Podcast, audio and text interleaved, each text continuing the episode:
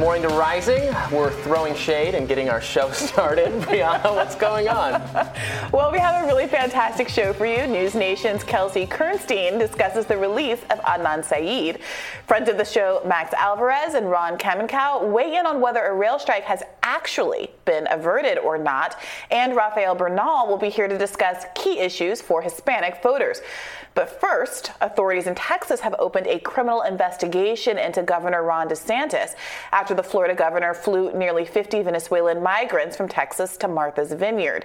Bexar County Sheriff Javier Salazar said his office is investigating whether the migrants were a victim of a crime, saying they were lured under false pretenses. Here's Salazar during a press conference yesterday. What infuriates me the most about this case is that here we have 48 people that are already on, on hard times, uh, right? They are here legally in our country at that point. They have every right to be where they are. And I believe that they were preyed upon. Somebody came from out of state, preyed upon these people, um, lured them with promises of, of a better life, which is what they were absolutely looking for, with the knowledge that they were going to cling to whatever hope they could, they could be offered for a better life, uh, to just be uh, exploited and uh, hoodwinked into making this trip to Florida and then onward to Martha's Vineyard for what I believe to be nothing more than political posturing uh, to make a point. So Salazar blasted the political theatrics. He did not single out DeSantis during the press conference. Senior Florida officials told reporters that all the migrants flown to Martha's Vineyard were sleeping on streets at the border in Texas, went voluntarily and were given hotels, showers, etc. beforehand. They said some migrants even chose to stay behind. And journalist Judd Legum reports uh, that one of the planes used in the Martha's Vineyard stunt is currently scheduled to travel from San Antonio to Florida to a small airport near Biden's home in Delaware today. So, look, you want to investigate it? Fine, investigate it. I don't have any problem with that um, if there was some wrongdoing. But like the officer said, they are here legally because they're seeking asylum, mm-hmm. and until mm-hmm. their asylum cases are adjudicated, they're allowed to be here. And here is the entire country, mm-hmm. not just Texas or Florida. They're like allowed to go wherever they want. So really, the only question is you know, were they actually lured under false pretenses? Were they lied to about where they were going? That I, I, guess it could theoretically be some kind of kidnapping issue, mm-hmm. but uh, but you know some of them were interviewed in Martha's Vineyard, and they didn't seem particularly perturbed about where they had ended up. So uh, it's fine to investigate it, and and again, I, I think, and I agree that it is a political stunt, to be clear, mm-hmm. but. There's nothing illegal about transporting people who are here legally from one state to another, and they, and there's and also there is no, there should be no reason to presume that they are going to necessarily stay in in Texas or in whatever border towns they cross into, like they they are they might have family elsewhere. They might travel. Like they're not. There's there's no. They don't just stay there because they have to or something. They don't have to. Sure, but I think this is where some of the conservative messaging is getting bungled.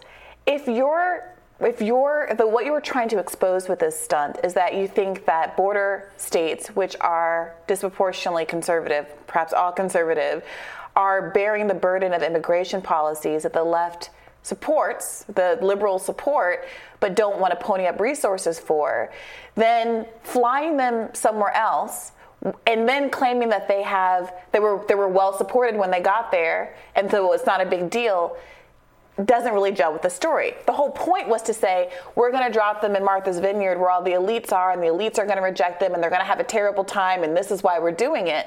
If your argument now is, oh, well, they're legal and they're allowed to travel, and actually it was fine, and they got showers, and everything was nice and very comfortable for them when they got to Martha's Vineyard, then what were you trying to expose about sitting them to Martha's Vineyard? What point were you trying to make about the inconsistencies in liberal hospitality or liberals' willingness to support the social programs that you say they support. Now, there's a bigger story here and a bigger conversation that should be had about what exactly is about Biden's immigration policy that is being objected to, because largely he's kept Trump's policies in place, much to the chagrin of many people on the actual left. And I would prefer us to be having a substantive conversation about what reforms Republicans do want, since they claim to want to have the American dream, want to have a pathway to citizenship, but there's not a substantive conversation happening about what alternative to the asylum system and the backlog that we're now experiencing that resulted in these people sleeping on the, the border what they're uh, uh, proposing in the alternative. Here's an easy tweak to this. We could, if we're just, if we're leaving the system in place, we might as well allow these people who are going to be here for years until their asylum cases are adjudicated because the system is so backlogged and because the asylum process is a kind of de facto amnesty because these people are claiming that and then it's going to be years before the claim is even heard. Mm-hmm. Um, they should be able to work here in that time mm-hmm. and pay taxes. That would seem like a just automatic improvement that everyone should be able to get behind. Yeah. They, they say they want to come here and work and then they have difficulty working uh, because of their legal status. Absolutely. They have to do a lot of jobs that are just cash based. Sometimes they find employment, but their employers could get in trouble maybe for, for and employing they're often them. exploited because they're having to be paid under the table. Their wages, their promised wages that never uh, mm-hmm. Are given over, and all those kinds of things. And that, and, and, right. So from a left perspective, that's abusive and should be fixed. But even from a conservative standpoint, to, to get Republicans on board, who say you're concerned that there's somehow you know a drag on the social safety net, or they're taking advantage of programs and not paying into it. Okay, then let them work, and then they'll pay taxes, and then they're not, and then that addresses that criticism. So this would be like an easy, just straightforward improvement to the system that I would think everyone should get behind. And to the extent that there's an argument that they are driving down wages because they will work for less, making them work sure. on the books instead of under the table is, is, a solution to that as well. Well, the media, of course, was all over the story as it became a sticking point on immigration. Over on MSNBC, Elie Mystal gave his point of view on the matter. Let's take a look. We have reports that they were lied to, that they were tricked, that they were induced with false promises um, to get on planes and then shipped someplace where they weren't told where they were going. That to me is a violation of the federal kidnapping statutes. The legal term of art is inveigling. As I, you know, as I think most people can kind of their horse sense can kind of understand. If I roll down and find a bunch of teenagers and I say, "Look, kids, hop in my van. I'm going to take you to Disney World," and I take them to Busch Gardens you know, and I take them to, to old Williamsburg, that's kidnapping. I didn't take the kids where I said I was going to take the kids, right? So I think that in yeah. this case, Ron DeSantis told these people, including children, that we take them to one place, Boston, which would have services where they would get expedited work yeah. visas, where they would be have housing, and then sent them to a different place. That is kidnapping, and the person that we need to understand that is unfortunately at this point not Ron DeSantis, not Greg Abbott. We need yeah. Merrick Garland once again to understand that and bring the full weight and power of the federal government down on these people. I'm not sure it's actually even kidnapping to like if, if you ha- hold someone against their will and take like you don't let them leave, I, I, don't know. That that seemed like a little bit of yeah, a stretch. I mean, there there are it can be bad kind of without constructive kidnapping cases like that. Um, I, I, think that you know the lawyers there's an investigation, so the lawyers will decide what this actually amounts to. I don't know why the Busch Garden slander had to be in there. I don't know what Busch Gardens ever did to Elie Mystal. Some of us really enjoyed that as a vacation destination as children, but uh, we got a different take altogether from Charlamagne Tha God. Let's take a listen to that. I personally think it's genius. But I wish that governors like Ron DeSantis and Greg Abbott would give Democratic governors and mayors more of a heads up because then that would expose the hypocrisy of the Democrats, which is they don't want immigrants here either. For months, Republican governors have sent busloads of illegal. Yeah, so you saw the looks on the faces of his guests. It was Malcolm Gladwell and Angela Rye there, two you know liberal uh, commentators. I, I thought that was Gladwell. yeah, and I think it's unexpected for some people to hear you know a black man who's presumed to be kind of a mainstream Democrat take that kind of position. But I actually do think there's a significant portion of black Americans who are frustrated that sometimes the immigration discussion and the discussion about whether or not wages are being driven down at the bottom sliver, at least of the workforce, you know, there's not enough attention to whether or not they in particular are being undercut there. And so I'm not especially surprised that uh, Charlamagne Tha God has this take. Uh, what, what, do you make of it? Yeah, I know. I take his point. I, look, I think. Um, I don't know what your impression is. It seems from watching this story unfold and the way the media talks about it. Obviously, it's one of those, you know, scissor tests where everyone on one side of the issue thinks, "Oh my God, it's so insane that Republicans did this. They're so heartless. They're how could they do this? This makes me even more emboldened as a Democrat or to support Democrats." And then and Republicans do the exact opposite thing. So it's kind of hard to like who won the narrative, which is an annoying conversation anyway. But I, I, I, think kind of Republicans won this narrative, but it yeah. seems like there's more. They, they made, um, given the reaction from some, not everyone, but some of the people in Martha's Vineyard, you saw some of those videos. Um, there was that MS, we played it on the show yesterday, that, that MSNBC video of a reporter saying, like, actually, the migrants sound very grateful to be here in America. And it just well, yes, but that was, that was never the, the issue. The issue was whether or not they are being best served in Martha's Vineyard. I think this was the part that didn't get discussed enough. Cities like Boston, larger cities cities and border towns, they have the resources to accept immigrants because they're typically in that position.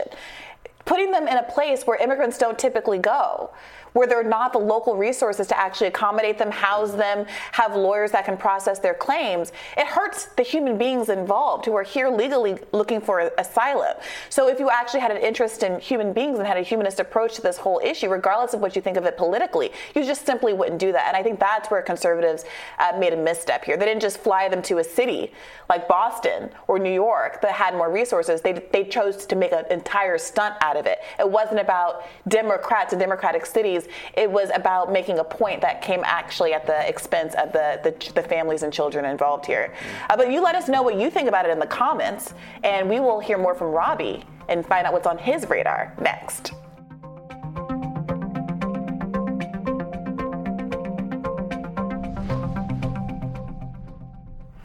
Robby Soave, what's on your radar today? Can't wait to tell you.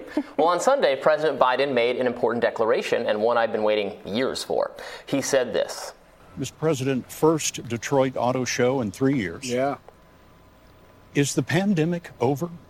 The pandemic is over. We still have a problem with COVID. We're still doing a lot of work on it. Uh, it's but the pandemic is over. If you notice, no one's wearing masks. Everybody seems to be in pretty good shape. And so I think it's changing, and I think this is a perfect example of it. Did you get that? The pandemic is over. That's the official word from the President of the United States. Biden acknowledged that COVID 19, it's not gone, might not ever go away, frankly. We'll still be dealing with it in some form, probably for years to come. But vaccines that drastically reduce the likelihood of severe disease and death are available for everybody who wants one. And we have booster shots for those who want extra protection, like the elderly and the immunocompromised, and really anyone else uh, who wants to take that route. People who want to be even more cautious can wear KN95 masks, which scientists believe filter out the vast majority of pathogen- pathogenic particles. Cumulatively, these disease prevention measures make COVID a far less pressing problem. Moreover, these measures can be implemented voluntarily. Yes, it's true that roughly 400 people who have COVID are unfortunately still dying every day in the US. But if you look at the age adjusted risk, which is what this chart shows, you can see that vaccinated and boosted elderly Americans are having much better outcomes. This means you largely have control over your COVID fate. You can decide based on available evidence or even a consultation with a doctor what's right for you. It's your choice whether to get vaccinated, get a booster, or wear a mask. The public health rationale for the government to require various measures like vaccine passports, mask mandates, social distancing, lockdowns, school closures, etc., that has come to an end. It's great to hear Biden finally acknowledge it. But here's a question I have. If the pandemic is over, as Biden admits, then why is the federal government still operating with the emergency powers granted to it during a national crisis? So, according to Reuters, the public health emergency, which was declared former, uh, by former President Donald Trump in early 2020, it's still in effect, and the administration fully intends to renew it come October. The current plan is for the Department of Health and Human Services to let the emergency expire early next year, in January 2023. If Biden says the pandemic is over, well, then the emergency authority he has claimed for himself should already have come to an end.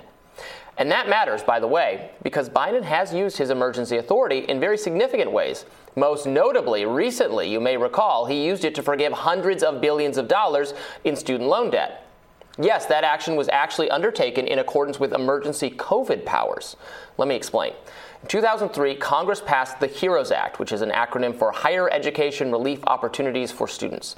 The law, quote, permits the Secretary of Education to waive or modify federal student financial assistance program requirements to help students and their families or academic institutions affected by a war, other military operation, or national emergency. So, the clear intention of the law, in my view, was to delay or modify student loan repayment plans for Americans who were serving in combat operations, not for anyone who just happened to have student loans in the middle of the pandemic. Now, even House Speaker Nancy Pelosi didn't think Biden had the authority to cancel student loan debt under that law. Quote, not everybody realizes that, but the president can only postpone, delay, but not forgive student loans, she said in June 2021. It would take an act of Congress, not an executive order, to cancel student loan debt. Pelosi obviously changed her tune subsequently. A few weeks ago, President Biden went ahead and canceled student loan debt anyway. His plan allows borrowers under a certain income threshold to have up to $20,000 forgiven. His plan also creates incentives for borrowers to move toward income driven repayment or IDR, which means that instead of paying back their loans, they would pay back a percentage of their income for a decade, which in most cases will be a far better deal for them than repaying the actual loan. I previously warned that unless the government also forbids universities to raise prices beyond a certain point, the likely outcome will be skyrocketing tuition rates because students will have more incentive to borrow heavily, and the educational institutions will be wholly unconstrained in terms of what they're charging. Taxpayers are footing the bill, not the students. In a recent report for the Brookings Institute, senior fellow Adam Looney found that the damage done by Biden's IDR program will essentially be catastrophic. He writes that, quote, there are several dimensions in which it is likely to have significant unanticipated negative effects. These include increased rates of borrowing and the fact that low quality, low value, low earning programs are essentially receiving a subsidy. He fears that, quote, with regards to overall college costs, institutions will have an incentive to create valueless programs and aggressively recruit students into those programs with promises they will be free under an IDR plan. This is bad, bad, bad, bad, bad. And to be clear, the legal justification for this was dubious and debatable to begin with. But now the justification doesn't exist at all. Biden admits the national emergency has passed. The pandemic is over. If it's over, he really, really doesn't have the authority to do this. And as National Review's Charles C.W. Cooke noted in a recent piece, the Biden administration has already conceded that if it ever had such authority, that time is over. In May, the administration ceased using its Title 42 powers to expel immigrants based on COVID fears. In its memo announcing that the time for Title 42 powers had passed, the Department of Justice wrote, quote, the CDC has now determined in its expert opinion that continued reliance on this authority is no longer warranted in light of the current public health circumstances. If it was true in May, it's truer now. The only difference between the federal government's emergency Title 42 powers and its emergency student loan deferment powers is that Biden didn't really want to keep using the former, but he does want to keep using the latter. Sorry, doesn't work that way. The end of the COVID national emergency means it is now crystal clear the president cannot unilaterally forgive billions of dollars of student debt without an act of Congress. Now, I know, Briahna, you and I disagree on the underlying policy, but what do you think about my argument that if he's saying the pandemic is over and that was the justification being used, one I'm not frankly sure was legal in the first place, uh, you know, but what do you think about that? So it was the subject of my radar last week, yeah. where you know I had a Fordham law professor named Jed Shugerman on my show uh, on Bad Faith podcast to discuss this, and you know the our, the issue isn't whether or not he has the legal authority to cancel student debt. He absolutely does. It's the same legal authority that was used to postpone the debt payments by Donald Trump, and which is a moratorium that persists to this date.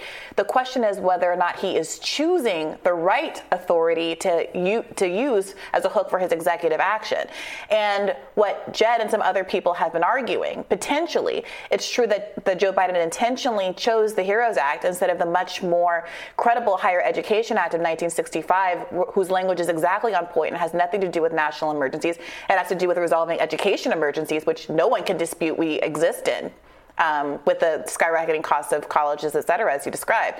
And the, the, question is Did Joe Biden intentionally choose to use the HEROES Act over the Higher Education Act because he frankly doesn't want to cancel student mm. debt? So, whereas you are kind of framing this as, you know, Joe Biden is trying to overreach his authority, I think that is very likely that Joe Biden very well knows what he's doing, had no intention of actually canceling student debt for anybody.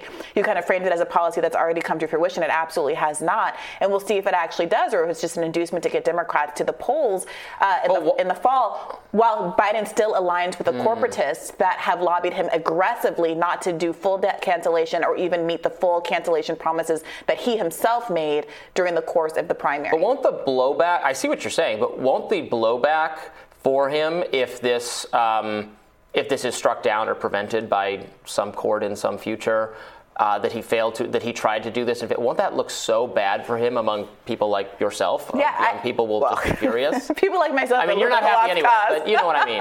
but yeah, no, this is the point that Professor Shugerman was making that this is something that could get struck down not just you know, by the conservative justices, but this could be a unanimous decision potentially. Mm. And he points to uh, Justice Kagan in particular's administrative law decisions in the past. Apparently, that is her wheelhouse of sorts, uh, and says that this is something that, if she is consistent in her rulings, she is very likely to strike down because Biden in the Department of Education just chose the wrong statute. Now, I, I do think, and what Jed Shugerman was arguing is that they could simply change course. There's there's been no legal challenge at this point. The problem has uh, the um, sorry policy hasn't actually gone into an effect. And if there's enough social pressure on them, public pressure for them to actually structure this in the right way, there's no reason why he has to hang this on COVID.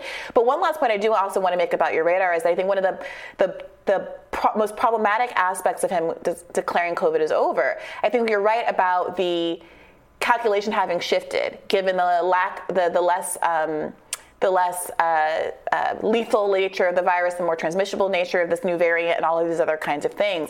But what is what gives me pause is whether or not declaring COVID is over was, will allow him to re- withdraw what social supports he has given to people who are struggling through this pandemic. So if COVID being over means no more mandates, fine, their mandates already gone. But is it going to mean and we know this is true, no longer paying for vaccines, no longer paying for treatment. Kamala Harris, during the primary, made a big fuss of saying, How is it ethical for us to be going through this and having people going bankrupt because they get COVID? How, how you know, we got to support people. Well, a lot of us on the left pointed out that that logic extends to any number of diseases. How is it ethical right. that we live in a country where if someone gets cancer, they can go bankrupt, and whether or not they can get treatment depends on how much money they make? That seems absurd. And now we are now shifting back into that dystopian world where even COVID treatment is going to fall cost wise on individuals. And so I'm happy for him to declare whatever is over, use whatever language he likes. But is it going to be used as a pretext for the government to stop doing what it can to help people that are still suffering with this crisis? What I hope by COVID is over, he means that we're done, or that the pandemic is over rather, that we're done treating COVID differently from other diseases or from other issues. It's yeah. this hmm. special issue that everything else gets put on hold.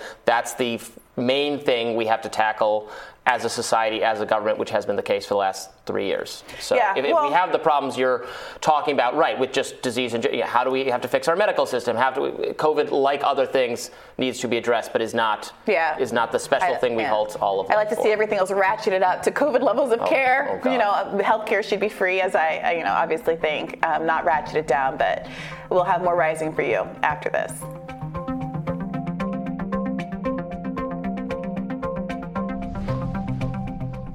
Adnan Syed, the Baltimore man found guilty of murdering his ex girlfriend as a teenager over 20 years ago, had his conviction overturned in a watershed moment for the case that's captivated tens of millions of listeners of the serial true crime podcast since 2014.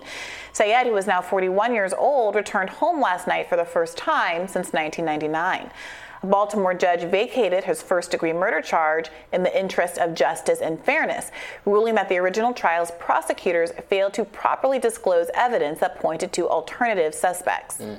Syed's supporters say his life conviction was based on mostly circumstantial evidence that included coerced witness testimony and debunked cell phone tower data. The victim, Hae Min Lee, was 18 years old when she was strangled to death. Yesterday, her brother said he feels betrayed by the prosecutor's motion to vacate Syed's conviction, but is open to hearing uh, is open to hearing details of a renewed investigation into the killer. Joining us now to break down the case for us is News Nation correspondent Kelsey Kernstein. Kelsey, welcome to Rising. Good morning, guys. Yeah, I mean, the prosecutors will have the next 30 days to either drop the case or go ahead and push for uh, new murder charges against uh, Adnan Syed. Uh, Syed. Um, but still, a lot of questions remain in the case. We know that there was kind of unreliable witness testimony as well as unreliable data from that cell phone. Uh, still, kind of pending in the case is DNA data. Right. The, the DNA data never, uh, never, you know, definitively demonstrated anything regarding his guilt. Yes. I know there were a lot of previous, uh, you know, motions filed by his defense, kind of hinging on the idea that maybe he did not get the best defense possible from uh, the woman who represented him, Cristina Gutierrez, who I believe is now deceased, and I, I think was disbarred or something of that nature uh, before her death.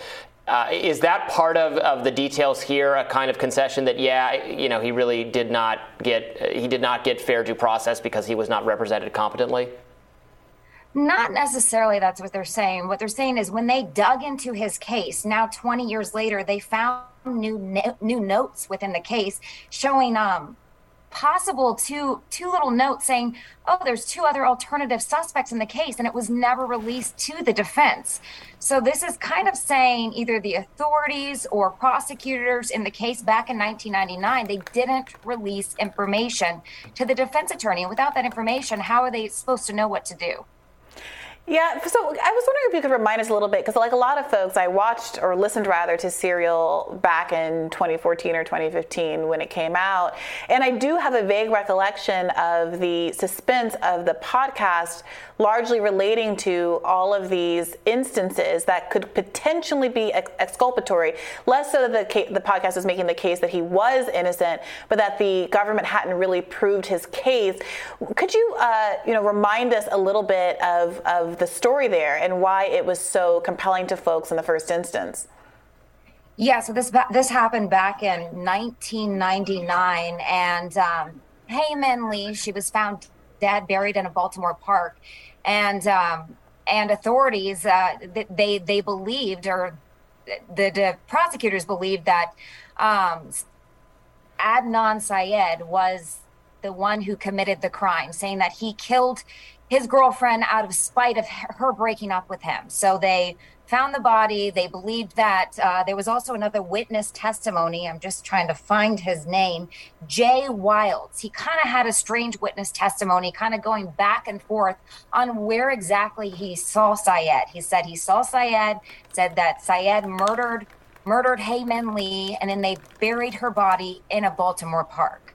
Um, so just still so many questions and very inconclusive. You know that cell phone data um, they thought it was reliable but now they're finding that the cell phone data wasn't reliable. That actually showed that syed syed that he, he was actually near the area where her body was found. Um, but now they're showing these two other two other alternative suspects that could very well have a connection to where her dead body was found or they said that they were going to murder Hae Min Lee Mm. Right. It, it's, I mean, it's hard because, so I have some, I, look, I agree the case seems like it was not handled in the best way, and it might be perfectly valid to say that there isn't actually enough evidence that he did it. I, I agree. This witness's testimony was inconsistent, uh, you know, and then ends up making he may, ends up making a very strong claim that he helped bury the body, and I think a kind of unpersuasive manner. Uh, I mean, that said, though, we know that you know the overwhelmingly murders are committed by someone known to the victim. Um, d- domestic violence, uh, ex-boyfriend, ex-boyfriend, husband, very very often the actual perpetrator of a crime. So I'd be very interested to know who these other suspects actually were. If you know the theory is it's someone random, some stranger. That that does happen. We report on that you know from time to time, but it is it is so rare. It would not be the, the most likely thing to have happened certainly uh, in this case. So I don't know what we what we know about who these other uh, how, how, real the idea that there were other suspects is they say that the case is ongoing, so they have not released the names of those two other suspects. And, um, you know, uh, some of them are convicted of other situations. One is, I believe, sexual abuse. So some of these kind of linkings into could they possibly have murdered Hae Min Lee? Um, but again, also the DNA evidence on Syed, it is not conclusive. And uh, this is, we know that he's been in prison for 20, I believe it's 23 years. This has completely changed his life. Um, and so there's just still too many questions to say whether he did it or not.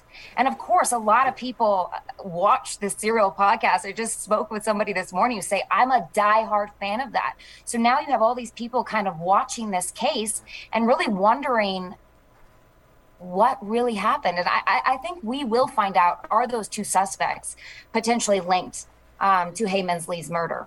Hmm. Well, you know, the prosecutors have 30 days, apparently, according to the CNN reporting, to decide whether or not to pursue a new trial. Mm. Uh, he is out, of course, with an ankle monitor, uh, so he is being tracked as well. This is hardly the end of this, and we really appreciate you uh, coming yeah. to fill us in on these on these updates as as this uh, unfolds over the next few weeks.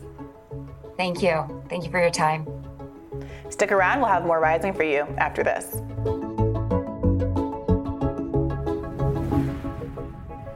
New York City Mayor Eric Adams is brainstorming creative ways to address the humanitarian crisis caused by migrants to the city. Yesterday, Adams said he was considering housing immigrants on cruise ships to solve the city's shelter overflow problem.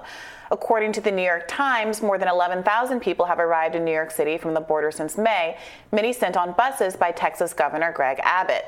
Let's hear what Adams had to say on his potential plan. And what, I mean, I want to pursue this thing about the cruise ships. Is that really a possibility that you might be able to do that? We're looking at that. That was something that the previous administrations, um, Bloomberg administration, of my understanding, they looked at that during a surge. And so we're looking at that as a temporary measure, uh, not as a permanent Many migrant advocates are calling Adams' cruise idea insulting, however. The mayor deflected blame back at Governor Abbott, calling the crisis man made. We're not going to leave any stone unturned. 11,600 11, uh, asylum seekers and migrants uh, are here in the city. 8,500 are in our system. We opened up 23 emergency shelters. Uh, we're not going to leave any stone unturned. And once we uh, once we finalize our plans, we're going to announce it. We're not, there's not going to be any surprises. Once we finalize how we're going to continue to live up to our legal and moral obligation, we're going to announce it. So until then, uh, we're just letting people know what we're thinking of and how we're going to uh, find creative ways to solve this man made humanitarian crisis. Hmm. But look, like we were talking about in the other segment, uh, I New York, much more so, New York City, much more so than Martha's Vineyard, is a perfectly legitimate destination for migrants. It is a place where they could uh, connect with uh, family members or people they might know, or, or, it might just be a good hub city for whatever the next step of their journey is. So I don't like it's not this is not as much of a political stunt at all. This it is not uh, crazy to put migrants on buses to take them from Texas to New York City. Um, so they need to be prepared to handle that. I don't. I don't. The cruise ship idea. First of all, cruise ships are privately owned ships, so they have to have some arrangement with the cruise ship, right? Yeah, I, I, mean, the, they, the idea is they can't that just like lots of them are out of commission because of COVID, or maybe people just don't want to go as much now because of COVID, and so they're empty the way that hotels were empty throughout no. the pandemic. So you might as well house people there. Look, it's obviously not a still long need the, term. You still need the company's permissions to do it. Yeah. You can't just. Sure, sure, but it's, just, look, there, there's a, something called the Third Amendment, Briana. like I think that part of the issue is that it's not a long-term solution. I do think that a lot of the hoteliers were compensated um, for housing folks during the, the pandemic, and there were arrangements made there. But it, again, this all sidesteps the the broader. It, look, okay, it breaks my brain as a member of an American community. Do you think that asylum seekers should have a decent quality of life while their asylum claims are processed. A process that takes a long time because of our own failure to properly fund our administrative legal system at the border. If the answer is yes, then I don't understand why there's so much conversation about busing people and where they should be. I don't want and, and, Democrats aren't angling for immigrants to be on the border. Immigrants are on the border because that's just the geography of the situation. They didn't induce immigrants to be in Texas or Louisiana or wherever else they are. That is just the border. So this idea that somehow Democrats are trying to shirk their responsibility, I mean, I think Democrats are, are always angling for more funding for all of these kinds of programs and services. So if, if that's the issue, then Republicans go ahead and fund immigration programs, fund housing, and it can be wherever you want it to be. It can be in Texas, it can be in, in Nebraska, it can be in New York, it can be in Idaho. I will say it's going to be more expensive to house people in New York because of the cost of living. I think there are a lot, it's a big empty country with a lot of places that could use a lot of immigrants. There's population decline in various parts of the country. There are jobs that need to be done, and it, it, it, the focus on the geography here. I mean, what Republicans want to do is send them back. It's not what I want to do, but that's what they want to do. Well, that's the subtext to all of yeah. this, right? Like, you know. And that's, that's what, what, feels what so them and, about and, and many, many people, this is not a fringe Republican issue either. This is, I mean, immigration, you have to admit, is a very good issue for Republicans because a lot of people in the country, including former immigrants, uh, think think we should not be taking in so many immigrants, uh, want uh, want stricter border control policies, and want to send back people who came here illegally. Well, that, that's the real tricky thing about asylum. The people who are hand wringing about the American dream, I think I saw Lauren Boebert uh, tweeting about how the American dream isn't for these people. Um, the American dream should come first to Americans and not these people, or something along those lines.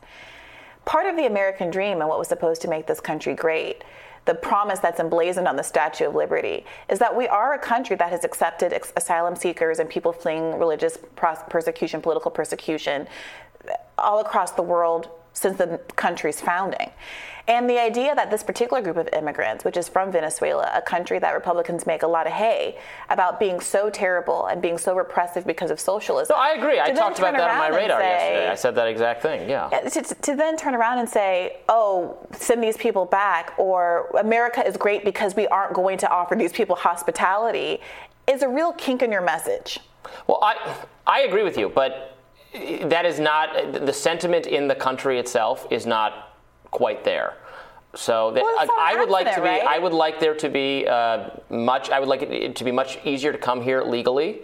Um, and uh, and have a, a, faster system, and then get people actually wor- in working and paying taxes and contributing, and that would seem just vastly better than what we're doing now, where people streaming across the border in conditions that are not safe for them.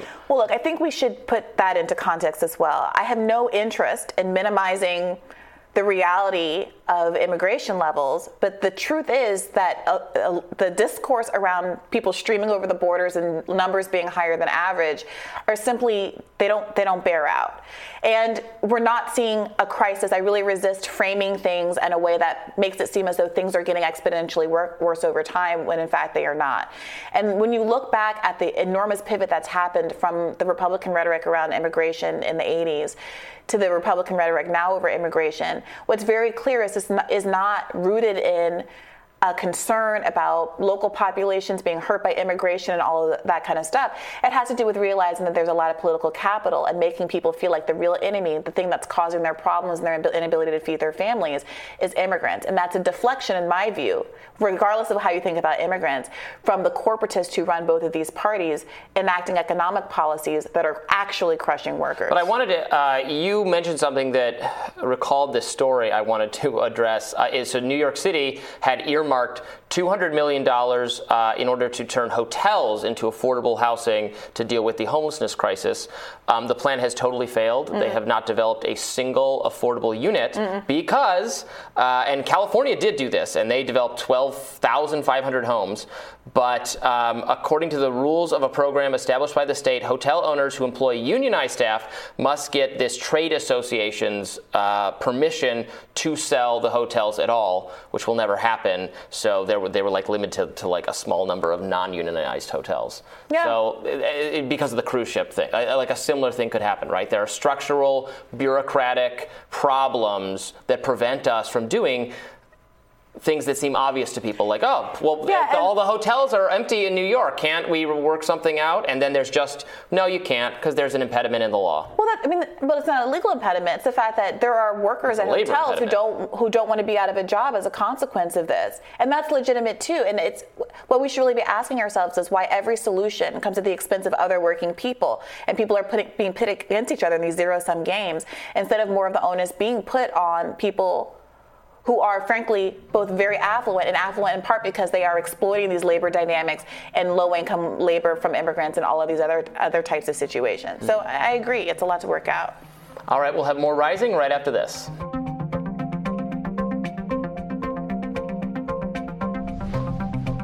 President Biden thinks a rail strike has been averted but do rail workers agree? As reported by Labor Notes Jonah Furman, only one union would have to vote against the White House's tentative agreement to shut down a substantial amount of freight rail traffic and spark a crisis in the supply chain. We're joined now by General Secretary of Railroad Workers United and Amtrak engineer Ron Kaminkow, along with editor in chief of the Real News Network, Max Alvarez. Welcome to you both. Morning, guys. Good morning. Ron, I'll start with you. Uh, you know, describe the situation to me right now as you see it. We're all obviously, I think everyone does not want to see a, a strike if it can possibly be avoided because of the you know catastrophe that would be economically. But but you know, where are we? And uh, is, is the picture not as rosy as the Biden administration or the news are making it out to be? Well, what happened on Friday was basically we were coming down to the wire, the end of the 30 day cooling off period and uh, the powers that be, the union leadership, of course, and the uh, Democratic Party, and, and, and, one could say the country, whatever that means in general, uh, would like to have avoided a strike. And so they managed at the last moment to hammer out a tentative agreement. And three of the stickling points were um, the harsh attendance policies, the inability to take time off for medical, personal reasons, uh, the lack of paid sick time, and no semblance of a schedule for most railroad workers in train and engine service who work over the road. Uh, so there was some degree of concession there, um, but it was also offset by uh, some of the things that the rail carriers won, such as self-protecting pools. So the devil's in the details, and right now it's just not clear, uh, especially since no one, and the unions have said this, no one has actually seen the final language. So right now it's sheer speculation on the part of the rank and file of the operating crafts as to is this good, is it bad, or is it ugly. So a strike is still possible because the rank and file have the last word, and that vote will not come for some time yet. Max, I saw Jonah Furman, for example, on Friday warning that there was some risk in the media covering this as like a crisis averted because that lets the pressure off um, that the uh, you know the striking workers are obviously trying to build. Uh, and if people feel like this is a crisis that's largely in the rearview mirror, they basically don't have as much uh, leverage in terms of uh, arguing for the various, um, you know, uh, scheduling and time off protections that they're looking for. What's your read on how this is going? Do you think it was a strategic move on the part of the Biden administration and some more corporate media figures to go ahead and frame this the way that it's been framed, given that the language is still out and the jury is still out? So, I mean, I definitely think it is strategic on the uh, side of the Biden administration because, you know, we, Biden's polling numbers had managed to kind of bounce back. There was obviously a lot of fear that Democrats were headed right in walking like headfirst into a bandsaw for the midterm elections and then you know the the you know polling numbers for democrats started to jump up over the course of the summer. They don't want to lose any of that momentum and you know a national rail shutdown which would have catastrophic economic consequences you know if that was blamed on the workers and you know implicated and biden was implicated for you know being nominally pro union Republicans would have, you know, that to to kind of rail rail about, you know, in the lead up to the midterm elections. As far as the media is concerned, I don't know how strategic it is because I think in order for there to be a strategy, they actually have to know what they're talking about. And sadly, what I realize is most people in the mainstream media have no idea what they're talking about when it comes to labor relations, especially labor relations on the railroads. We saw this in the in the week leading up to the deadline after which um, rail uh, strikes could be initiated by the unions or rail lockouts could be initiated by the rail carriers. That was uh, last Friday. That was the deadline. And you know the mainstream media had largely been ignoring the story all year, but we had been covering it at the Real News, and Jonah Furman and the folks at Labor Notes have been doing a great job of covering it as well. But it's been largely flying under the radar and until we were at the moment of crisis. Then everyone started taking an interest, and I think like what was really clear at that point was just um, again how paltry our general understanding of how these things work is because we kept talking about the devastation of a rail strike rail strike it was all about what are the workers going to do to disrupt the supply chain at the very moment that rail carriers were holding the supply chain in our economy hostage by illegally initiating soft lockouts before the actual deadline when they could do such things. So they were basically threatening Congress, threatening the economy. This is what a rail shutdown would look like if you don't cave to our demands and give us what we want. So the, the quick answer to your question, Bri, is that the crisis averted narrative is wrong in two senses. One, it's wrong as Ron said that we have averted a rail strike because that may still very much be in the cards. The unions have not actually seen the details of this tentative agreement. They still have to vote on it and they may vote it down and it may only take one union voting it down for this to kind of really kick off. What we know and we all, we don't know what's in that uh, agreement. What we know for sure is that the cooling off period has been extended. So the the the energy that had built up and folks were ready to strike um, you know that is kind of you know Yeah. put on the back burner. And the other crisis is that the PE, the none of this has addressed the the real crisis on the supply chain, which has been caused by corporate greed that has reduced quality of service on the freights, reduced quality of life for workers on the freight railroads. At the same time that rail carriers have been jacking up prices on everybody and stuffing their wallets with um, stock buybacks and dividend payouts. Yeah, Ron, what do you think about the coverage from the mainstream media? Uh, do you do you agree with Max? Yeah, I mean, it was so glossed over as to be either out of ignorance or, or it was just disingenuous on the part of a lot of the players uh, on Friday because we're, we were talking about actually three unions the two unions of the operating crafts, which are big, and then the Brotherhood of Railway Signalmen, which is a much smaller organization. That's three of them. There's nine others. And of those nine others, we know that one, at least one at this point, uh, the rank and file of the IAM, International Association of Machinists, uh, voted their tentative agreement down by almost a two to one margin. And they have, ex- uh, the, the leadership of IAM agreed to extend the cooling off period uh, to September 29th. And technically, on September 29th, that union could go on strike. Uh, the electricians, which did a paper ballot, IBEW, uh, it's my understanding that they expect uh, to have the results of their plebiscite uh, at that exact same time. And so we could actually see two unions uh, potentially call a strike on the 29th. We don't know, but that's an option. And if they were to strike, the unions of the operating crafts, as well as every other uh, craft union out there, uh, the assumption is that the rank and file would refuse to cross the picket line, just like was done in 1992, and we would have a national shutdown. Ron, given how significant this particular industry is to the economy, some people on the left have been asking why it is that there would even be a question that a tentative agreement like the one that was reached, reached you know, on Friday would offer so little uh, in terms of concessions to workers. The tentative agreement involved, I believe, one vacation day. You know, is there a conversation happening about whether or not this moment should be used to ask for more? And if not, is it because there are concerns about how much the American public, having largely been dissuaded from union support as compared to what it used to be in the past, will not support railway workers going forward if they ask for anything more than the bare minimum? Well, there's huge discontent out there. And, you know, from the opinion poll that we ran about a month ago now, uh, every craft, every union, um, every seniority group, and every age group uh, responded with over a 90% response rate that they were not happy with the PEB recommendations. Uh, and an even higher response rate in that mid around 95, 96% that uh, railroad workers should exercise their legitimate right to strike. So, just from those numbers, we know that there's a huge amount of discontent out there in the rail industry. And of course, it's not just in the rail industry, it's amongst the working class in general. And that's been evidenced by what's going on at places like Target and Starbucks and uh, Walmart and Amazon and so forth. So, there's an unprecedented, in effect, uprising of working class people in this country who have said, we deserve more.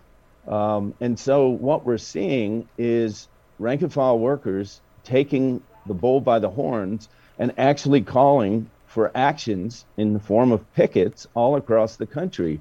And this is going to come as early as this coming Wednesday. This is not something that has been called by the official union leadership. Uh, and this isn't something that has been called officially by Railroad Workers United. This is a groundswell grassroots rank and file movement that is taking hold in this country right now. Uh, and we're expecting to see pickets at dozens, if not scores, and ideally hundreds of rail terminals uh, all across the country this Wednesday. And there's talk about this escalating to the point where potentially doing this every week, uh, potentially having a much larger uh, mass day of action uh, as the contract uh, mm, thing starts to wind its way through the fall and things start to heat back up again. So it remains to be seen exactly, you know, what form that discontent will take. But we know it's out there. Um, it's it's palpable. It's in the air. Mm. Well, Max and Ron, thank you so much for joining us to shed more light on the situation. We really appreciate it. Thanks, guys. Cheers. Thank you. And we'll be back with more Rising in just a minute. Stay with us. Are Democrats losing headway among Hispanic voters? We've been tracking this trend here on the show. Now, a new poll has more insight. According to a New York Times Siena College poll among Hispanic voters, 56% said they would vote for a Democratic candidate if congressional elections were held today, while 32% said they would go for the Republican on the ticket. But the worrying sign for Democrats is that 54% of respondents are voting based on the economy, and they are evenly split on which party they agree with more on that issue. It's true that Donald Trump made headway with Hispanic voters in 2020, but Democrats still enjoy an overwhelming support from this group. Joining us now to delve more into this issue is Hill reporter Rafael Bernal.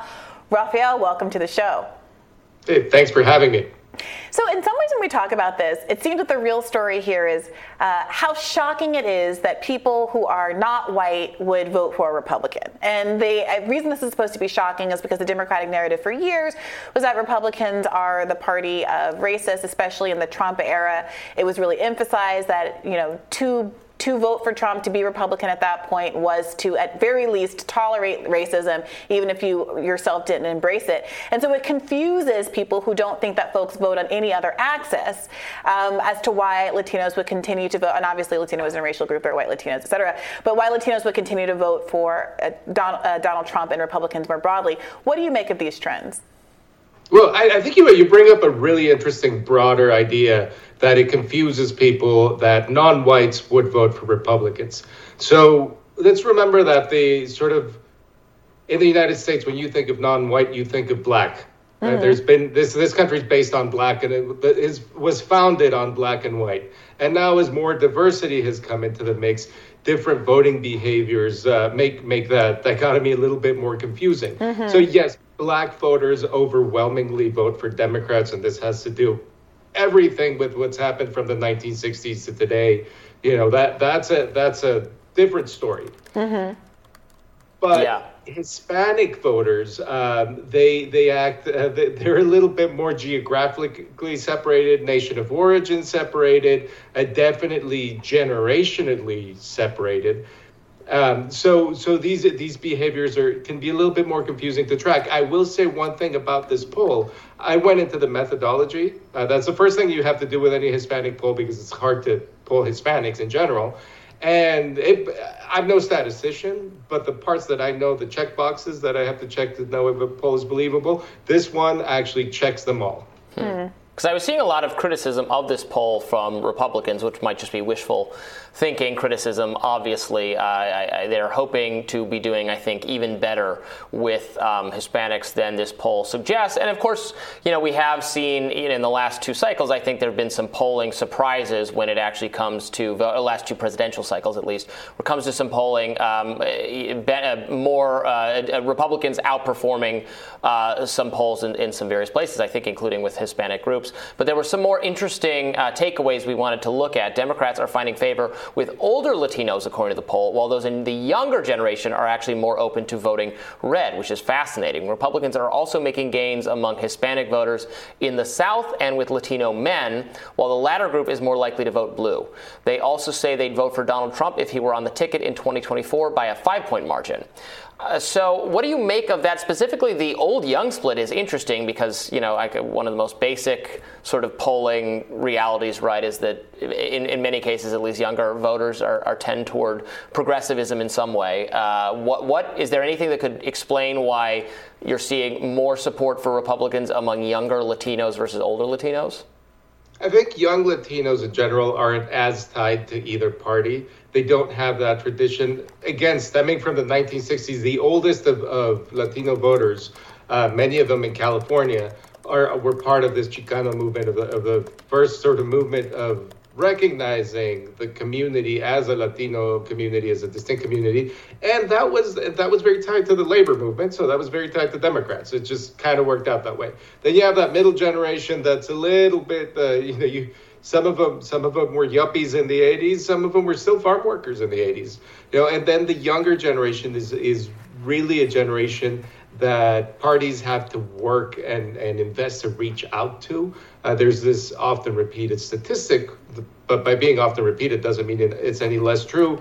One million Latinos become turn 18 every year. That means they become potential voters. So those they're, they're a bit more of an open book because Democrats have not done a great job in some places they've done a pretty good job, but they've not done a great job of reaching out to these voters.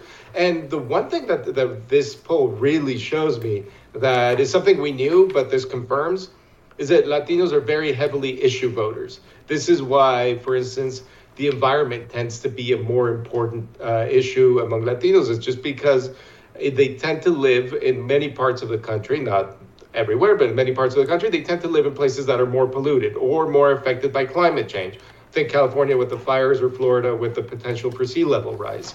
Um, you know, uh, the economy is important. Why? You know, these these are communities that have not built as much wealth. Economic ups and downs hit them harder. Uh, this, these, there are there are a lot of reasons why Latinos show a little bit less party loyalty. There are a lot of reasons why younger Latinos show even less party loyalty, but there are a lot of reasons why, and, and this poll kind of shows it, they tend they trend toward Democrats because because on the issues Democrats are still sort of trying to appeal and you know giving the kind of message of healthcare, of education, and rather than the uh, the more sort of libertarian argument that the uh, libertarian and social argument that the Republican Party is putting out there. Hmm. Well, the poll also found that roughly 60% of Hispanic voters continue to see Team Blue as the party of the working class, saying, quote, there was no evidence in the poll that Republicans were performing any stronger among non-college educated Latinos or among Hispanics who lived in rural areas. Two key demographic groups they have focused on for outreach.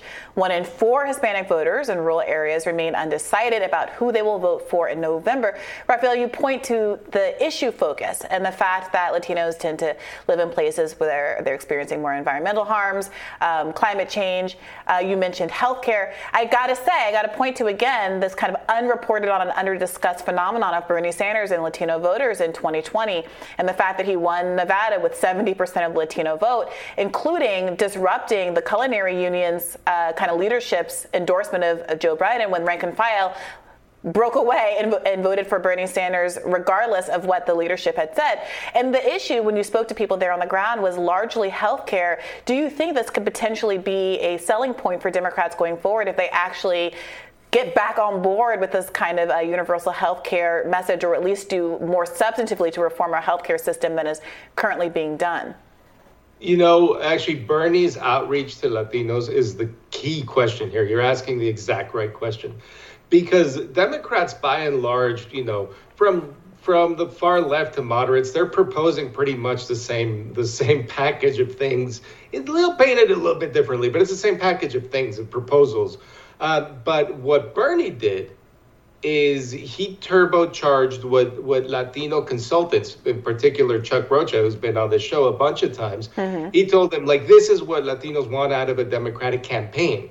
You have all the policy stuff like you, you have the proposals that that you know we know work with this crowd. We, you have the connections to the unions that we know are important to a lot of Latinos, especially in Nevada um, and and other places as well. But Nevada is a big union place but but you just don't reach out enough. You just don't invest enough in campaigns. And and what Bernie proved is if you reach out enough, you invest in campaigns, you do it with cultural competency, and, and you really you know you you put some funding behind it. Like it's it's not just uh, we want to reach out, but we're uh, we're going to assign five percent of the budget to twenty percent of the of the voting population. Now it's twenty percent of the budget to twenty percent of the voting population, and they got results. That was that was that's what they proved. It, it was that if you have the issues, which in many ways, at least to, what is it, 56% according to this poll, uh, 56% of Latinos that Democrats do, if you actually communicate that, you might get people out voting and you might, you know, you might win more elections. Hmm. Well, Rafael, thank you so much for shedding light on this very interesting phenomenon that we will be continuing to discuss on the show for certain. Thanks so much and see you next time. Hey, thank you for having me. And we'll have more Rising right after this.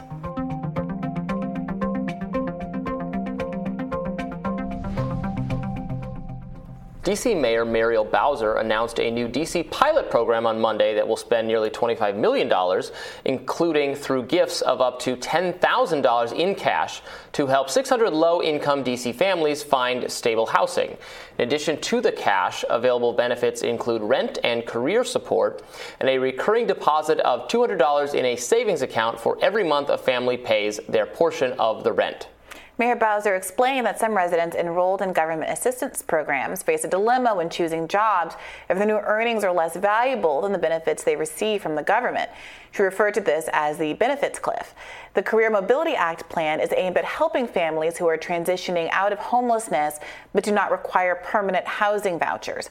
According to Bowser, quote, we are creating a new program that helps fill that gap. Mm. So Robby, you know, how do you feel about this? Well, look, I am happy to hear some acknowledgement that it can be the case that you can have a welfare policy so generous that it disincentivizes people from, um, you know, pulling taking care of themselves or getting housing or getting jobs or whatever it is because the program itself is so generous. That's exactly what well, I don't know Muriel Bowser is saying. The argument, the argument isn't that the programs are so generous, but that when they have a cliff, instead of kind of titrating out over time, the incentives sure. can be that it's better to take the social benefit and not and also be able to stay right. home from work, be with the kids, not have to pay for childcare, than earning ten dollars, hundred dollars, thousand dollars, even more, but then not having to pay for all of the loss of those benefits. So one of the criticisms of welfare reform in the 90s under Bill Clinton was that he changed welfare from a program that was used for people to get back on their feet and was very effective as a program that people could use as they were in school, as they got you know the credentialing that they needed to get the kinds of different kinds of jobs, to making it a work required program that created these kind of incentives where, especially for working mothers, you know, given the childcare mm-hmm. costs, having to work while you did the other things that were supposed to be getting you on your feet really made it a difficult financial decision for you.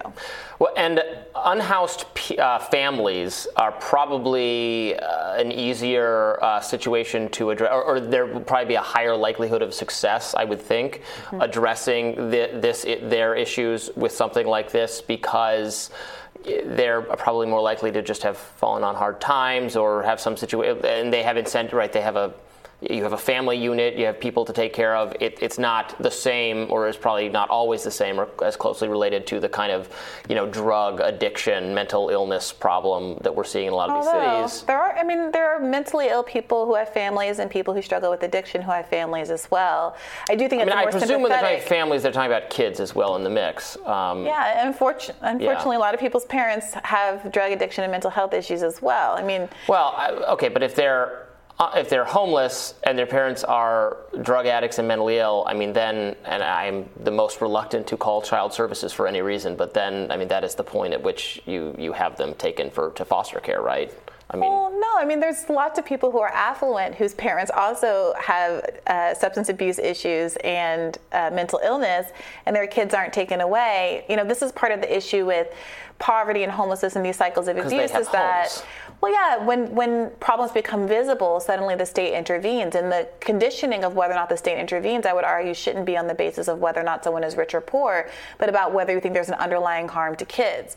And so, you know, I, I, I, this is when people talk about, for example, police being called disproportionately on folks that live in apartment buildings and lower income folks, generally speaking, because if you have a fight, and so your neighbor is more likely to call you if you live in an apartment call, you know to call the police if you're in an apartment versus in a standalone home. Now if there's abuse going on and there's a fight i would say the police or whomever should be involved regardless of if you're rich or poor. But you know these situations create disproportionate policing on low income people and how to how to untangle that and make sure that people are helped who need help but aren't criminalized because of their poverty status is part of the ongoing concern of a lot of criminal justice advocates. Right. But that's a great example of something can be disproportionate but still like the like to make it to fix it you would make it proportionate by having more policing on the other community too not necessarily less policing on the community in question. Or you know have interventions that don't involve the police. So are you know people struggling to get out of abusive relationships? Are they encountering, encountering these kind of housing issues as they try to get away? Is that part of why they're staying in these relationships?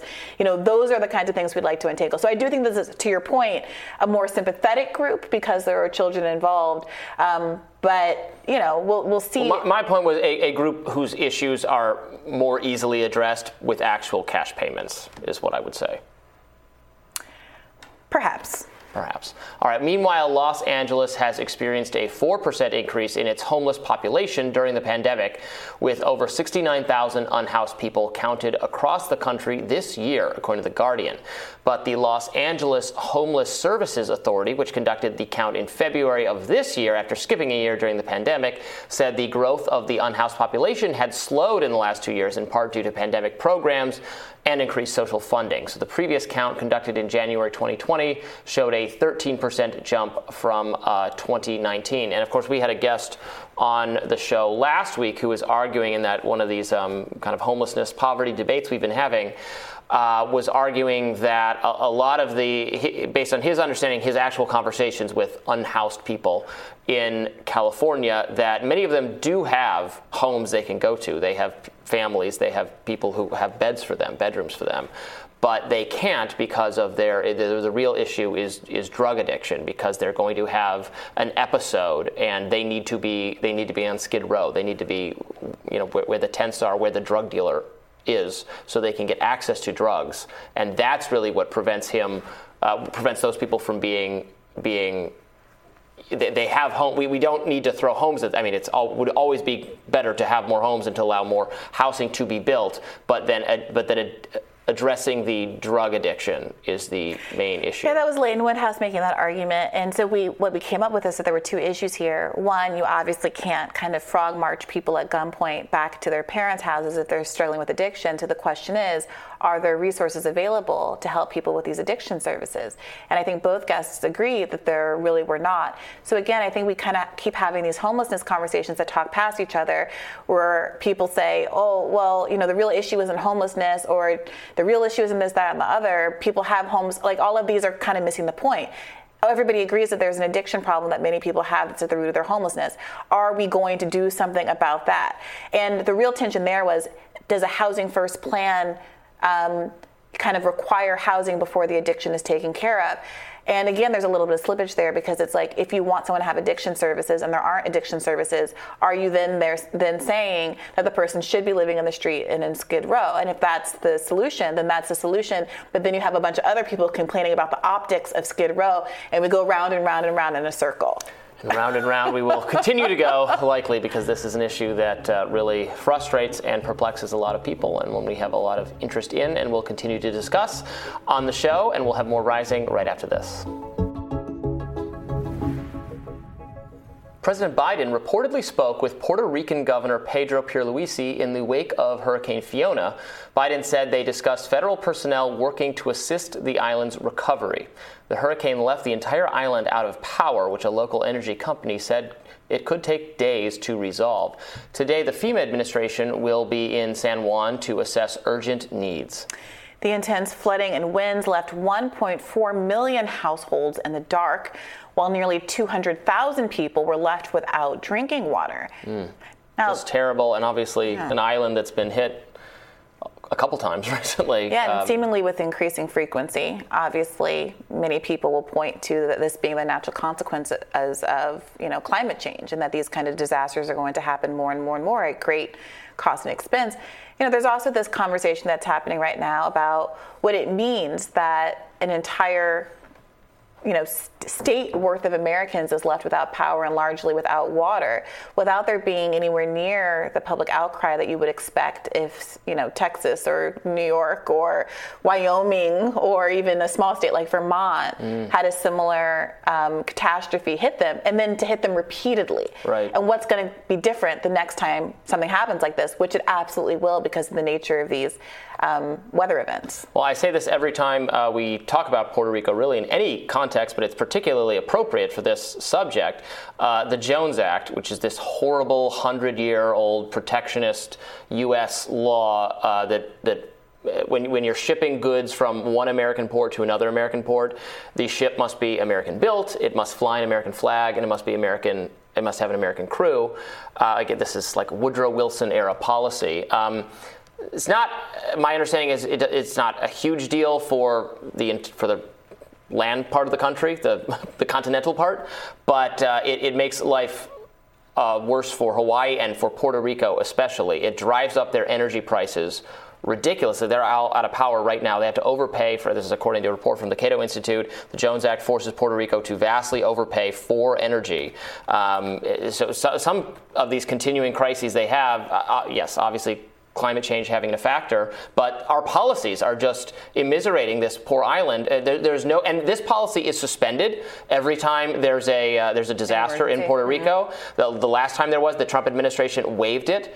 Well, if we admit that it's so bad for Puerto Rico that when they're really under crisis, we're, we're going to waive it, shouldn't we just get rid of it then? Should, not they? Shouldn't it not under normal times for the quote unquote normal times? Shouldn't they just be better off without it? it like it, it, does nothing except protect like a small number of American ship manufacturers mm-hmm. from legitimate competition, mm-hmm. which used to be a goal of you know the American ship industry. Yeah, I mean, I think I think that's a perfectly legitimate criticism. I know there's also been a lot of conversation about the privatization schemes uh, of the of the power in in um, in Puerto Rico, generally speaking, and the amount of debt that the country is in, partly as a consequence.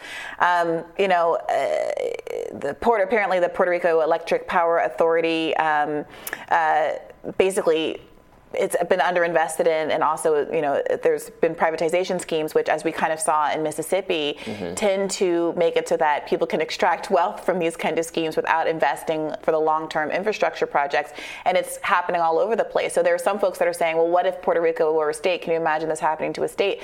And other folks have responded, well, it's happening in a state you know, mm-hmm. in, in, the continental United States, and that doesn't really seem to be what's going on here.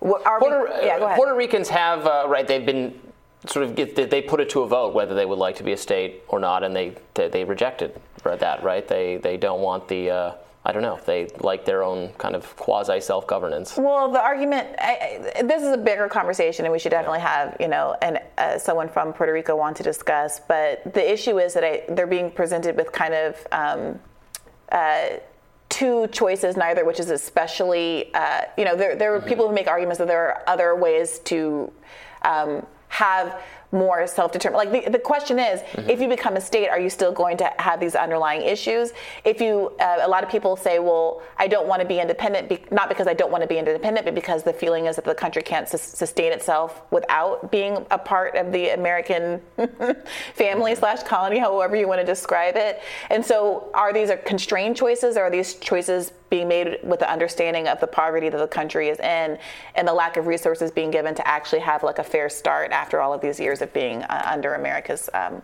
protectorship. Well, political commentators were quick to point out the media's ignorance on this topic. CNN's Ana Navarro Cardenas said, quote, I respect the Queen as much as the next person. I offer my condolences to the Brits and all who loved her, but can I please get some news and footage of the effects of Fiona in Puerto Rico? For those who need reminding, they are American citizens in distress. Podcaster Dr. Jen Jackson tweeted White supremacy is the whole world focusing on the casket, funeral proceedings, and death of an imperialist monarch who symbolized colonialism, while countries populated by people of color and are underwater and without power. Well, that's a, that's a Briahna take. How so? Um, I'm just going to speaking to the colonialism of the British Crown, something we've discussed on this show. I mean, I well, look, yeah. Look, I think it could be the Queen. It could be any number of things, but it's obviously frustrating when the news decides not to focus on major crises because I mean, of some kind of spicy, more media. But what do you mean focus on? I'm sure this is being covered in every outlet like just because you haven't seen enough tweets about it doesn't mean it's not being. No, covered. apparently not. I mean, I'm not a cable news viewer, but the feedback that I've seen is that there has been there have been live streams of the Queen and her casket and her funeral procession, and a great deal of coverage of it as compared to Puerto Rico. Now, I will say I, I'm not a I'm not a, a, real cable viewer, but when I turn my TV on, if I don't immediately open one of the apps, it defaults to playing the news.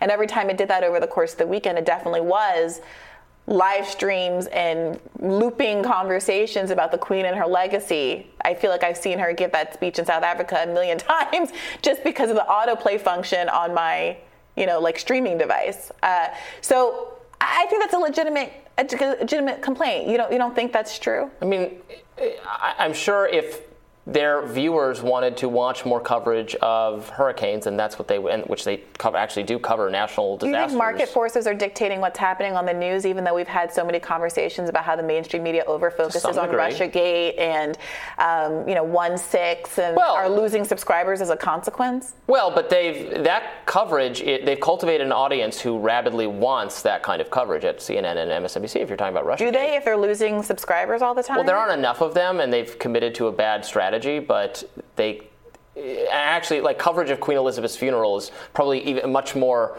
broad, something like people will turn on to even who wouldn't generally watch the news because people are I mean, people are genuinely interested. I'm surprised by as, as an American who do, like doesn't love the institution of the monarchy and never really cared about the royal family that much. I'm always surprised, but it seems to me to be the case that people are really invested in and they they do want that kind of coverage. And is that what so, should drive news news coverage? The you know what's the relationship between newsworthiness and um, you know collecting advertiser dollars? I mean, a, a news organization that continuously shows or tells its viewer news that they care less about is just not going to succeed. So at the end of the day, there's it's it's pointless to complain about it. Well, I think you also tell people, you help to let people know what is relevant by what it is that you cover. Also, this is Ana Navarro. If it's so important, then CNN can do wall to, or uh, uh, The View rather, can do wall to wall coverage of. Well, it's not just Puerto Rico, Navarro. Right? A lot I mean, of people were echoing the sentiment, and I and I do think there's some important conversations to be had about what is motivating news coverage and whether or not a national disaster that has wiped out power for the entire you know, state of Puerto Rico is something that should get more coverage than a foreign monarch passage at a healthy, ripe old age. Mm. But people who have that problem can, all, especially if they're in the journalism industry, they can just they can just be the change they want to see in the world and cover it as we are covering it. Yeah. Well, I, ho- I hope to do a lot more Puerto Rico coverage this week. I'm absolutely as well. More rising right after this. Yesterday, professor, scientist, and commentator Dr. Vinay Prasad joined me on my podcast Bad Faith and sounded off on what the left got wrong during COVID. Let's watch some of that. I'm sort of sympathetic to your, your colleagues' views on masking, et cetera. Um, why? Because I think that, you know, we did get it. With the progressive side, we got a lot of these issues wrong. I, I fear I, we were on the wrong side of school closure. We're on the wrong side of vaccine mandates to go to school. We're still on the wrong side of masking two year olds. We're against the World Health Organization there. And we're on the wrong side of like aggressively pushing a perpetual booster campaign, which is really the end game of Pfizer and Moderna and their stockholders without holding them to task. Um, and, and so there, I totally agree with your co host. Yeah. So this was a I'm long, the colleague you're, who was you're right. the colleague, Ooh. you're my co-host. So this was obviously a long, you know, uh, hour-long Mm-hmm. conversation mm-hmm. where we got into a lot of the details that we discuss on the show. And what I really appreciate about Dr. Prasad is that, you know, this isn't a kind of a flat COVID denialism or anything like that. Not that you did that either, but it's a conversation about whether or not, as the facts change with related with respect to COVID, with the um, transmissibility of the variants, with the degree to which vaccines and boosters actually prevent transmission, whether or not policy should change accordingly, and whether or not Democrats have kept up with those changes in a way that allow them to still be credible interlocutors in terms of public policy.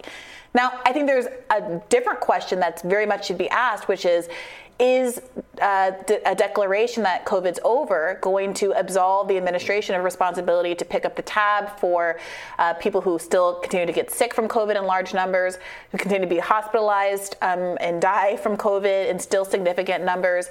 Something like um, you know 7,000 people in the first two weeks of September obviously right. expired from COVID, and that's still very serious. Yes, although we do have to be a little bit careful. Look obviously COVID is still having a negative health effect on people are dying who have the disease, and it would be ridiculous to say it's not doesn't contribute to their death. But we do have to be a little like right 400 to 500 people still dying a day. They have COVID when they die, and probably it, it may, very well may have contributed, but it, they might have other Um, they might have other crippling health factor. They where a case of the flu might have knocked them out. Um, yeah. They might. It, it's not. It's not lethal in the same scary way that you get it and it just it you know, nukes your system and that it can do that to you even if you're a very young a much younger person like we saw at the beginning of the pandemic i saw a, a video that dr prasad did on actually on the boosters kind of evaluating mm-hmm. the boosters and he's been i think uh, it's fair to say a little skeptical of, of the need yeah. for them and what he but he was saying to be clear like there is no if, for for the first round of vaccination for the elderly it is obvious and I think it's important to state that uh, from his even you know skeptical, uh, very against mandates and skeptical of some of the boosters' perspective. He was saying that it's just abundantly clear for old people who didn't have any protection that when you were facing you know the original strain and the delta strain that sure there are always going to be unknown variables you don't know per, what side effects or somebody could have a negative reaction or but the calculation was just very extremely in favor of giving people at risk the vaccine. But yeah. now we're yeah. getting to a place where where he is he and others are saying like you know and I, I still think it should be your choice. Absolutely, it makes sense for a, a, lot of people probably, but to have the requirement for younger people when you can't demonstrate a, a really um, a community benefit. Uh, you can't demonstrate any community yeah. benefit, and uh, for, for, a lot of people, you can't. I don't think you can really demonstrate substantial harm either from getting it. Right. But it's hard to find substantial benefit even at the individual level right. for people not. And that's risk. his point. That you know you have to look. He, his argument is that you have to start looking on an individual basis and not doing this kind of group. Uh, prescriptions for all college kids, for instance, or all you know, all mm-hmm. people who are on public transportation, or whatever the, the mandated group is, to say if the benefits come down compared to where they were at the beginning of the pandemic for a variety of reasons. And if you are in a risk group where the benefits are relatively small because you are young, because you've recently gotten COVID and have the you know immunological benefits of having uh, just c- come through the sickness, then why should you be treated the same way as an elderly person who's being recommended to get the booster for reasons that are very much beneficial and, and, protective? And if your own benefit as a younger, healthier person who has recently had COVID of getting a booster are relatively low, then should we then have to pay more attention to the costs, the potential costs of getting the vaccine as well? So therefore, are we going to look more closely at myocarditis and some of these other things that even if they have a very small effect, if the upside is also very small, suddenly weigh more on various populations? Populations. So to have that conversation and just to have a conversation about whether different populations should be treated differently with respect to COVID interventions. I, the pushback yeah. that I've gotten has been um, pretty tremendous. Tremendous. That doesn't surprise me. well put, and and I think this is also something that's hurting the left, which is that it is completely fair to push back, as I did in the context mm-hmm. of this interview, on many you know many claims that Dr. Prasad makes. I, I think he's more flippant about masking and the benefits of masking than I am. Regardless of mandates, mandates aside, I, I would I wouldn't be quite so cavalier about masks being ineffective when it depends largely on the quality of the mask and the compliance with which you wear it. I also have more questions about long COVID than he does. You know, he seems to be in a, a position where he's like, because we don't know that much, I'm not willing to weigh it as much. Whereas feel very differently. I think you know, you don't want to walk down that road if potentially it could be very harmful and we could be having to pay for the long-term effects of people dealing with long COVID paid for as a community and both financially for a very long time. However, if you aren't even willing to have the conversation, then these conversations are happening in spaces completely without the input of people with my own political ideology, the left, and we're losing ground because of it. Well, yeah, when I was on uh, your podcast with um, with Walker Bragman and we were having the, the kind of masking and school closures um, debate, it seemed to me from the reaction, and I, you're right, I'm not in your ideological camp at all, but it seemed from the reaction that at least a substantial portion maybe even a close uh, yeah. approaching half uh, agreed with me. Yeah, uh, or at least some of what I was saying. There was that conversation that we had, in fact, that, that caused me to invite Dr. Prasad on because so many mm. people recommended a follow up. Well, unfortunately for our friends over at Moderna, Biden's declaration that COVID is over has caused their stock to drop. But it looks like Biden's Surgeon General is playing cleanup a little bit after this misstatement. Who says COVID is still a top priority for the administration? Let's watch that. Well, it's good to see you as well. I actually don't think they're all that different. What the president's reflecting is the fact that we've made tremendous progress against COVID 19. We're in a very different place now than we were at the beginning of this pandemic with significantly lower death rates. We have all of our children back in school. We have people able to go back to work, families and friends able to see each other. But he also said, you know, we have more work to do on COVID, and that's right. And that's what Dr. Fauci and others have expressed as well. Uh, you know, we're losing about 400 people a day on average for this virus. We need to get that number lower. We have people who are struggling with long COVID. We need to understand more about long COVID and how to prevent it. And we also, thankfully, have a new updated vaccine uh, that's available that can extend people's protection, strengthen their protection against the worst outcomes of COVID. We need people to take that vaccine. So there is more work to do, no doubt. But we are in a much better place uh, than we were at the beginning of this pandemic. Mm. So I don't know. Do you yeah. think he's just defending Moderna's bottom line here? Look, it, it's it's a, one of these frustrating situations where it, I think is both true. One of the things I think is most compelling about what Dr. Prasad has to say is the extent to which there is a confidence in the health benefit of having 20 consecutive boosters for COVID. That it, without any any, mm-hmm. any uh, attendant pressure to, for the scientific community, for the pharmaceutical community, to have to run human trials and prove that there aren't health risks there. At the same time, that there is a confidence that getting COVID 20 times in a row, as is likely to happen over the course of the lifetime, is going to be a, a health problem. Right. And what I think a lot of people want is for the scientific community to be made to prove its case since we are now out of this exigent time in the first months after COVID where we were just struggling right. to get a vaccine and we would have taken any vaccine and everybody was happy to have it.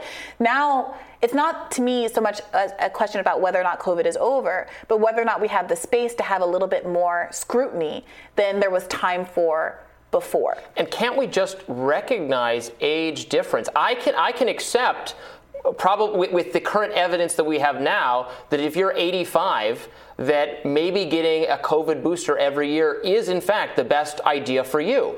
Like i get that. And you know also at like at that you know range at that age of your life you know we're looking just how to extend your life. I, I, like i see the argument because that is the population that's really affected by the disease by the disease but if you're going to say there's no way that's necessarily the same calculation for a 14 year old uh, football player, uh, like like isn't it obvious that there might be some difference in expectation and what makes sense? Um, and, and you hear that from people like Dr. Prasad, from us, from other people who talk about those things. I would like to hear that more from the administration as they continue to, to talk about the benefit of, of the booster. Yeah, and I, and I do think this is political. Like, I, Biden signaling that COVID is over means he is absolved of his responsibility to provide COVID support. So I know that you said on your radar, and I think that there's some truth to, you know, uh, COVID emergency powers being the hook for various kinds of interventions. Whether or not we agree on whether Biden really wants to cancel student debt is a whole other question. But I am very, very concerned that there's not a middle ground that's being charted where you can both have a, a critique of the pharmaceutical industry, be skeptical of some of the maximalist approaches to COVID. At the same time, I think that you, it should be very much in the public front of mind to continue to put pressure on the administration to deal with the people who are still suffering from the consequences of this. The fact that they're older is an excuse not to care. The fact that they are disproportionately immunocompromised is an excuse not to care. And you know, the fact that you are not mandated to do things doesn't necessarily mean that we shouldn't be doing the best that we can to protect members of our own community. And I don't, I don't want there to be slippage where you can't hold both of those thoughts in your head at the same time. Mm. All right, well, we'll have more rising right after this. Stay with us. Oh, and check out that episode uh, if you're interested on your where on YouTube, on wherever your YouTube, Patreon, wherever podcasts are found. All right, stay with us. Here's an interesting story I wanted to discuss with you, Briahna. Get your take. So, Gmail is launching a pilot program to keep um, campaign emails in your inbox to Mm. stop them from going to spam. The reason is that Republicans have been complaining for a while now. This has come up at some of the big tech hearings when they've had uh, you know the big tech CEOs asking questions. It's come up. Uh, some Congress people have asked, particularly Republicans, why do my campaign ads keep going to spam? You know, why are you doing this? Why are you censoring us? Why are you silencing us? And it looks to be the case from this article, uh, from reporting that yes, the Republican. Uh, campaign ads much more likely to go to spam. 50% more likely. 50%, which is huge. But here's the, and you know, don't ever yell at me. Don't accuse me of being like shilling for Google or pro censorship or something. But like, maybe, they're- maybe the Republican ads are more spammy. Maybe they're more desperate in tone, like send us money, like suggesting some kind of uh, something approaching a swindle or a scam. Like Mhm. you got to send us money right now, or, or you know, Antifa is going to be marching to your families to turn them transgender or something. I don't know. You, you can imagine what I'm talking about. Also, secondly, spam is, in my view, the spam folder is the correct place for all political advertising. So if there's a censorship issue, if there's a bias issue, let's solve it by sending all of this junk to the spam filter. Like I'm a political journalist and I would love to consume like 95% less political fundraising Yeah. emails. If I want 95% less of it, I have to imagine the American people send that stuff to spam. Yeah, the optics of the GOP saying we're going to make an issue out of getting more emails in the inboxes of the American people is a little bit suspect. You know, I've often joked like any politician who wants to run on like uh, getting rid of Comcast and all of these service providers and ro- robo dialing and all the things that make our life problematic in small ways, they would win by a landslide. So this is a weird kind of optical thing. But I think substantively there's a real case to be made here. If Google has the ability to treat all of the political emails equally and send them all to the spam folder, I think that, that would be a ready solution. Or like a little, or like a little, uh, a separate tab, right? Right now I have the primary where, where the, Mhm. the quote unquote important emails show up, even though, you know, 98% of them are not important. And then the promotions one where, I don't know, I get ads so you want to have a dedicated political folder on the side. Yeah, and, I mean, then the, and then the weird notifications I don't need from Twitter, and then and then we put the political The ones. problem is that obviously Google is having trouble distinguishing or treating rather Republican and Democratic uh, political emails the same way. So even if you had another folder, that wouldn't get rid of the problem if they're unable at this point to decide or identify what is in fact a, a political email.